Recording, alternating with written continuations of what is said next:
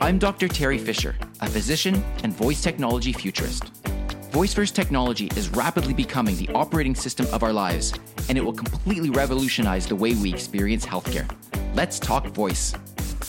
Hey there, and welcome to the podcast, episode 66 of Voice First Health.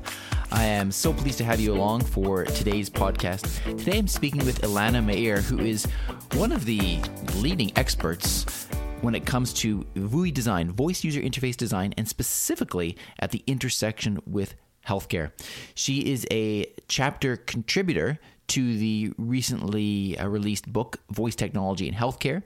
And she comes on the podcast today to speak about her expertise, provide some tips about voice user interface design, and really share so much of her knowledge with us. So, if you are looking at potentially creating some type of voice experience, whether it is for healthcare or otherwise, you're going to want to listen into this podcast episode because there are some real nuggets in here when it comes to designing your voice experience.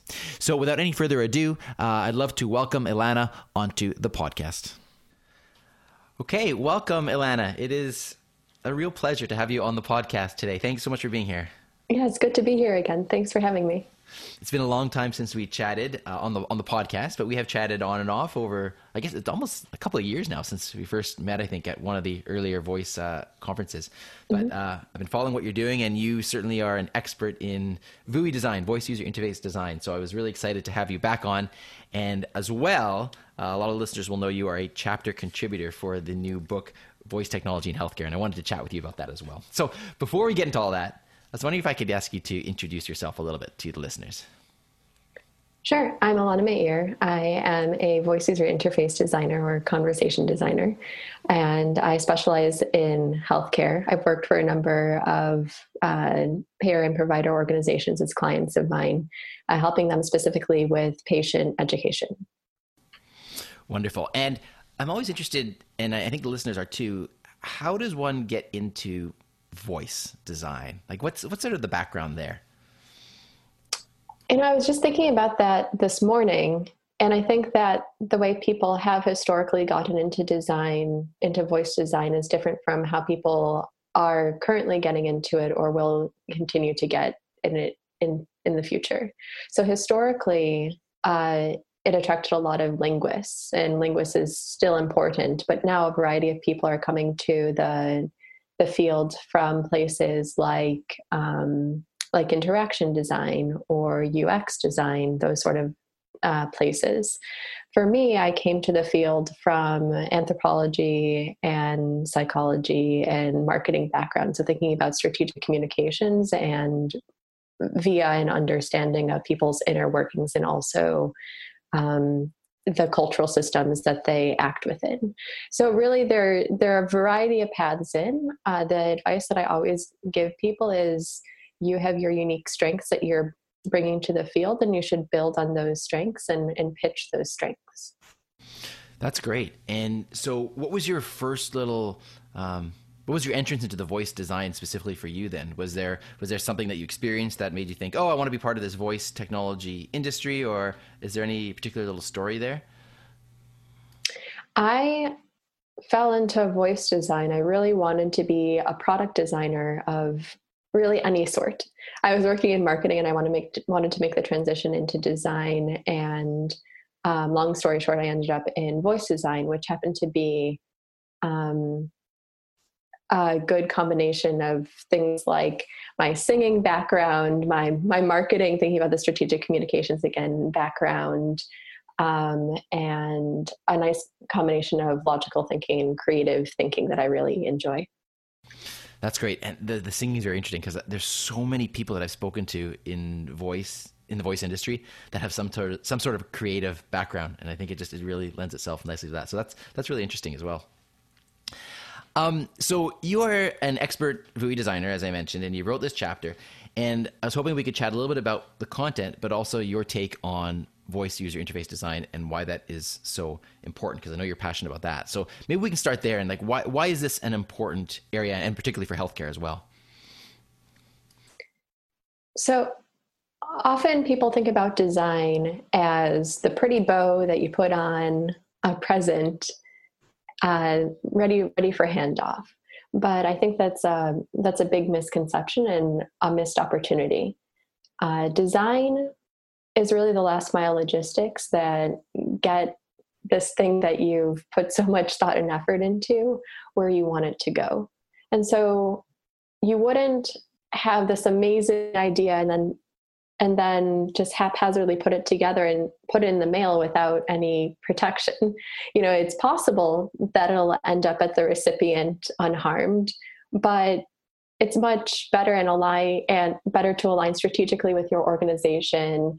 Um, better to think about who is the recipient, how are they going to receive this, and make sure that everything is built to um, to forge that relationship between the sender, in this case, payer and provider uh, organizations, and uh, and the patient. So you need the right packing materials, you need the right building materials, and you need the right box, and you need the right truck to make sure that it gets to um, that that patient. That's great. And so here's where I think your your experience really comes in because if somebody is listening to this and they want to start to create a some type of voice skill action whatever you want to call it whatever the terminology is.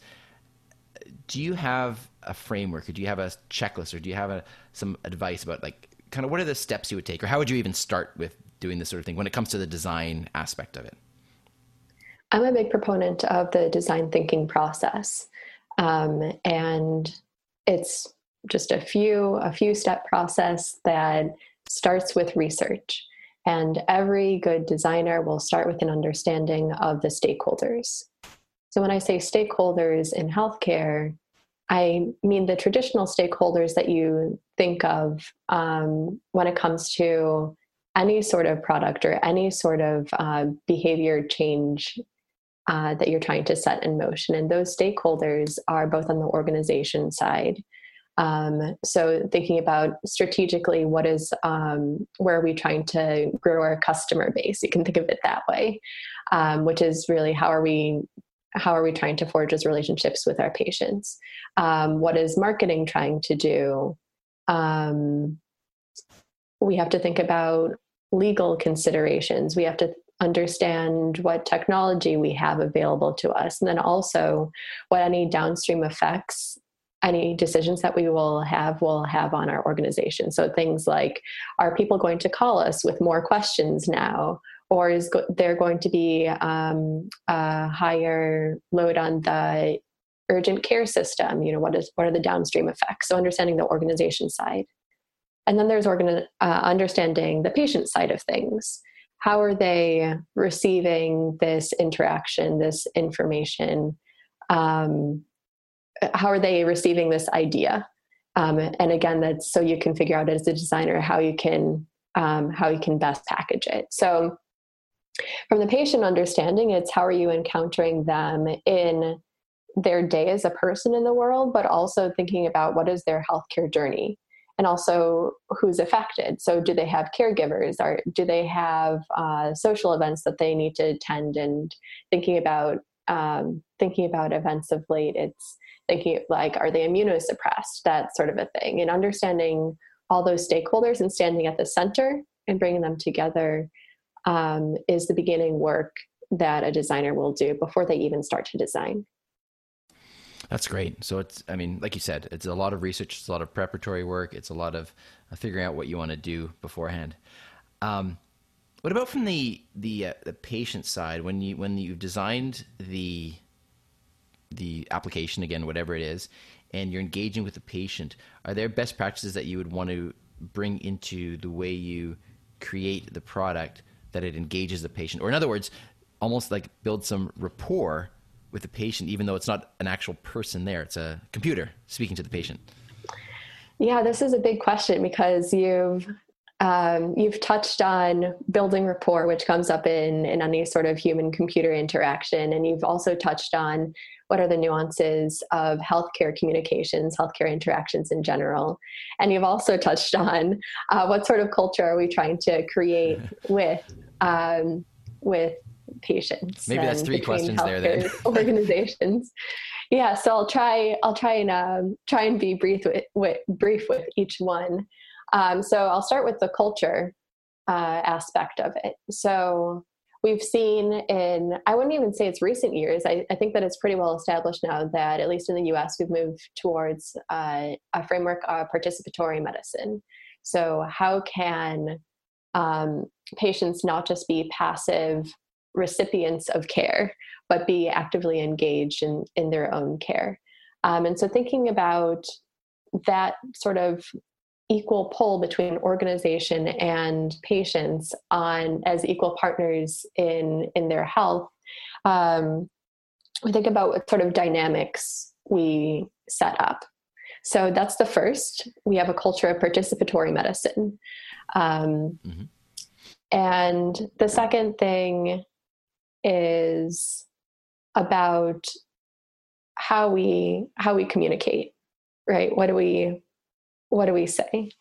Um, and what I detail in the book is that there are already really good guidelines for these things uh, from the AHRQ. They put out um, guidelines for how to talk to patients, and a lot of those translate really well for how um, a system, a computer system, um, can best speak to patients too. Things like if you have an an avatar depending on your culture, how much eye contact should be, you be making. You should encourage mm. questions, uh, that sort of a thing.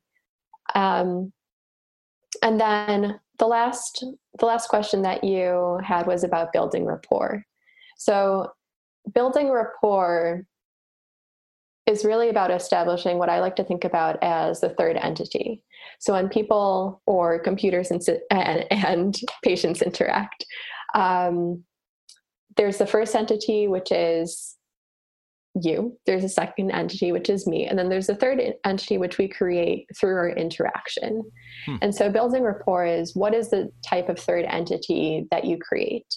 Um, and those are the dynamics you can think about what are the power dynamics. Um, and so to create an equal um, an equal dynamic that we talk about from that participatory medicine framework you want to um, sort of mitigate any preconceptions that a patient might have when it comes to the healthcare system and even down to the persona of the system that of the um, computer that's uh, talking at it. So you think about choosing a persona. I'm going to make it more concrete here because it's been a little bit up in the clouds. Uh, so you think about uh, choosing a persona. Sure. Well, there are so, all sorts of associations that people have with anybody who speaks to them and whatever sort of relationship that they think that they can have with that speaker. So there are very concrete things that you can do to even out those relationships and make sure that you have a, a healthy third entity. So, for example, um, asking questions like in the participatory uh, medicine model. Um, it helps balance the power, saying, I don't just have all the knowledge that I'm talking at you. This is going to be a conversation. That's one of the benefits of building a conversation, not just uh, sharing information. That's great. No, that's great. And like the stuff that you're speaking about is just touching on um, all the stuff that you have in the chapter because the chapter is so comprehensive, and it's like here's the information that a person needs to to know to get started. And then you've got lots of um, examples in here. Um, are you able to give us like an example? I don't know if you have one off the top of your head where there would be some type of dialogue flow that might illustrate some of the the concepts that you were speaking about. Yeah. Um, yeah. So I just had to think for a second there. So what I was thinking about is if somebody goes to an assistant and asks about what what is a stroke. So thinking about do how much information do we want to give here? Um, what sort of third entity are we building? Are we building a third entity that is going to be comprehensive and gets into here are the technical details of what causes a stroke?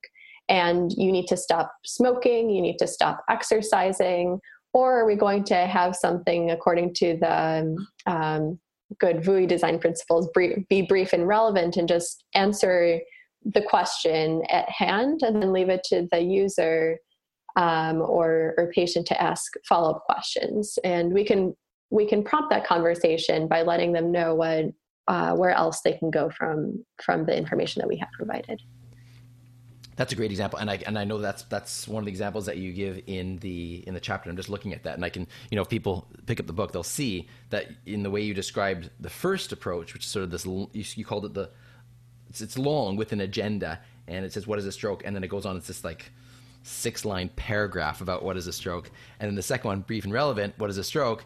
There's like a sentence or two, and then it says, would you like to hear more about the strokes? And I think that's that's exactly what you're talking about then, huh? Yeah, and the answer may be yes or no. They may or may not want to hear more, but the point is is that they get to choose. And by giving them that control, uh, obviously, uh, you, that, that's very much what we do as a clinician too. Is like you said, the participatory model, where I want to. I don't think it's a great experience for a patient as a clinician if I'm just, you know, just this verbal diarrhea of like all this stuff that a patient may not really have any interest in hearing or may not be even rel- may not be even um, ready to hear that type of information. Exactly. And when you talk about that readiness, you think about, well, am I actually achieving my goals? At which point did they shut down? At what which point did they decide that they're not listening to me and decide that you're not listening to them?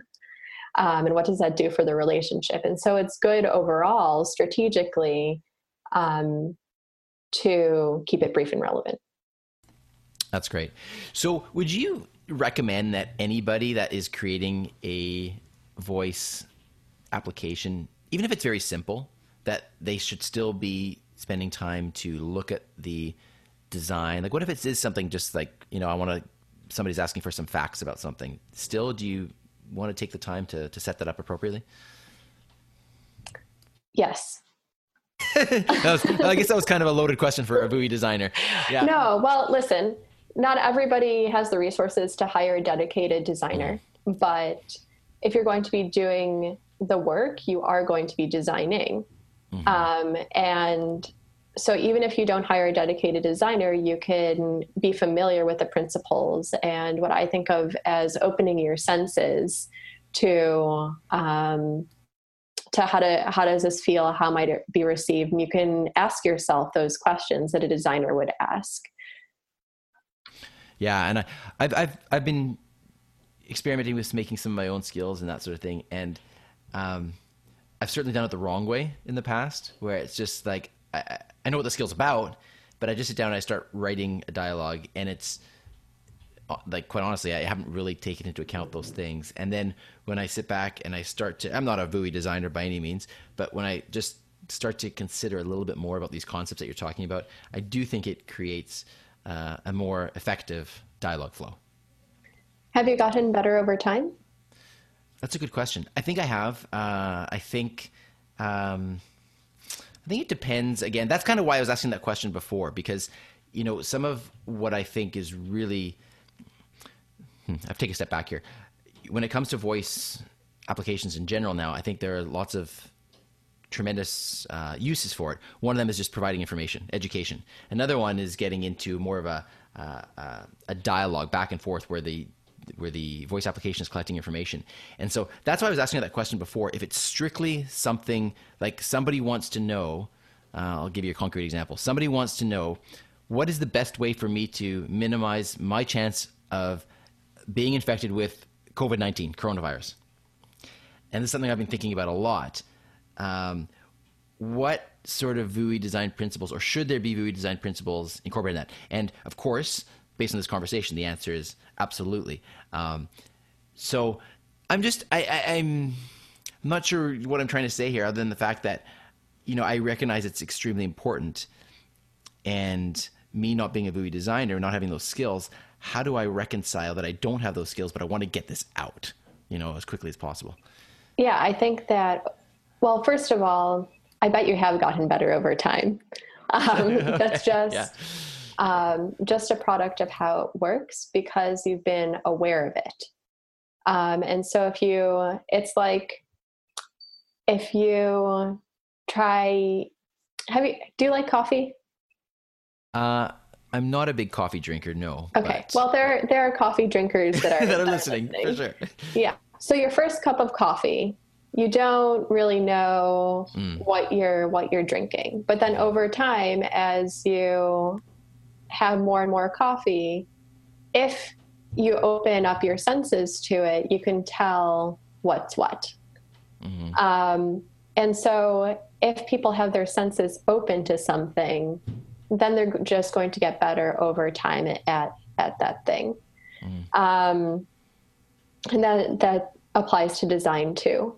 So with this uh, COVID nineteen thing, I can give you a really good example. So let's say somebody asks an assistant um, for for in, information. Mm-hmm. Um, where do we get that information from? With how much authority do we talk about it? Um, so saying according to the World Health Organization, well, hmm. that sounds very nice. We want the world to be healthy, right? But if we talk about the Center for Disease Control, that sounds a little bit more intense. And you're talking huh. to somebody who already probably has some anxiety about it. So, be, why are they asking you? Because they want more information, they're unsure. And so, when you repeat that back to somebody, you might want to um, if you're doing the World Health Organization, you can probably just put that information right up front. So, according to the World Health Organization, da, da, da, sure. but if you're talking about the Center for Disease Control, you might want to move that a little bit further down the line in the sentence to give some opportunity to create good feelings between the person and the system. Hmm. Maybe like, I can get you that information from the Center for Disease Control. Ah, um, okay. So creating, thinking about how are people receiving these things? What are the what are the feelings? What are the what are the charges? And and these things that you can do to um, create a positive third entity. Very interesting. That's a great example. Um, it's such a simple thing when you think about it, but unless you have your experience and you're really looking at the words and the meaning and the connotations and how it makes a person feel, then you may not be aware to make that slight adjustment. So, yeah, example. But our point was you can get better at it. okay. Right? All right. Just open your senses up to it. That's it. Well, that, I guess that's it. So, but just just you just having this short little conversation here about that is it has opened my senses to that, right? And so I think that's the key thing. Um, Wonderful. Is there anything else that, uh, any other key points or anything else that you'd like to bring up here that we haven't had a chance to talk about when it comes to VUI design overall, or anything, uh, anything else that you would want to share with the listeners? Um, when you think about when you think about voice design in healthcare, you have to think about it as a strategic communication, and there's so much thought and effort and so many meetings put into um, coming up with other strategic initiatives or communications um, out from a health core, healthcare organization. And I just encourage people to think of voice design interactions in the same way that they they too are part of a strategic communication that can forge a, a strong relationship with an organization and uh, get patients to better health, which is what everybody wants. Wonderful. Well, that's a that's a really nice way to to uh, to finish off here. Um, Ilana, this has been a lot of fun. Thank you for taking your time. Um, where can listeners go to learn more about you, or otherwise connect with you if they want to uh, chat with you, or you know learn from you some more? Yeah, I'm on uh, LinkedIn, uh, so they can find me there, and I'm always happy to chat. Wonderful. And I, and I also just want to say publicly, thank you so much for your contribution to the book. It's a fantastic chapter. Um, we've put it up uh, close to the front of the book because I think it is such a fundamental, uh, foundational piece for, for voice design. And so I encourage everybody, and of course we'll have links to that, to pick up the book, Voice Technology in Healthcare, and then you can learn more from, from Ilana uh, through her chapter. So thank you so much for that as well. Yeah, thank you for having me, and thank you for inviting me to, to contribute. There you go. Hope you enjoyed that. Some real nuggets in there, as I said. As you can tell, uh, is a is an amazing expert in this field. She has so much to offer, and there's so much that we can all learn from her. If you want to get in touch with her, of course, the uh, links to everything that she mentioned will be on the show notes page, and you can access that at voicefirsthealth.com/66. And if you're interested in finding out more about the book Voice Technology in Healthcare, then have a look at the website voicefirsthealth.com/book. Thank you again for tuning in. It's always a pleasure to bring you these podcasts, and I look forward to speaking with you again very soon. Take care.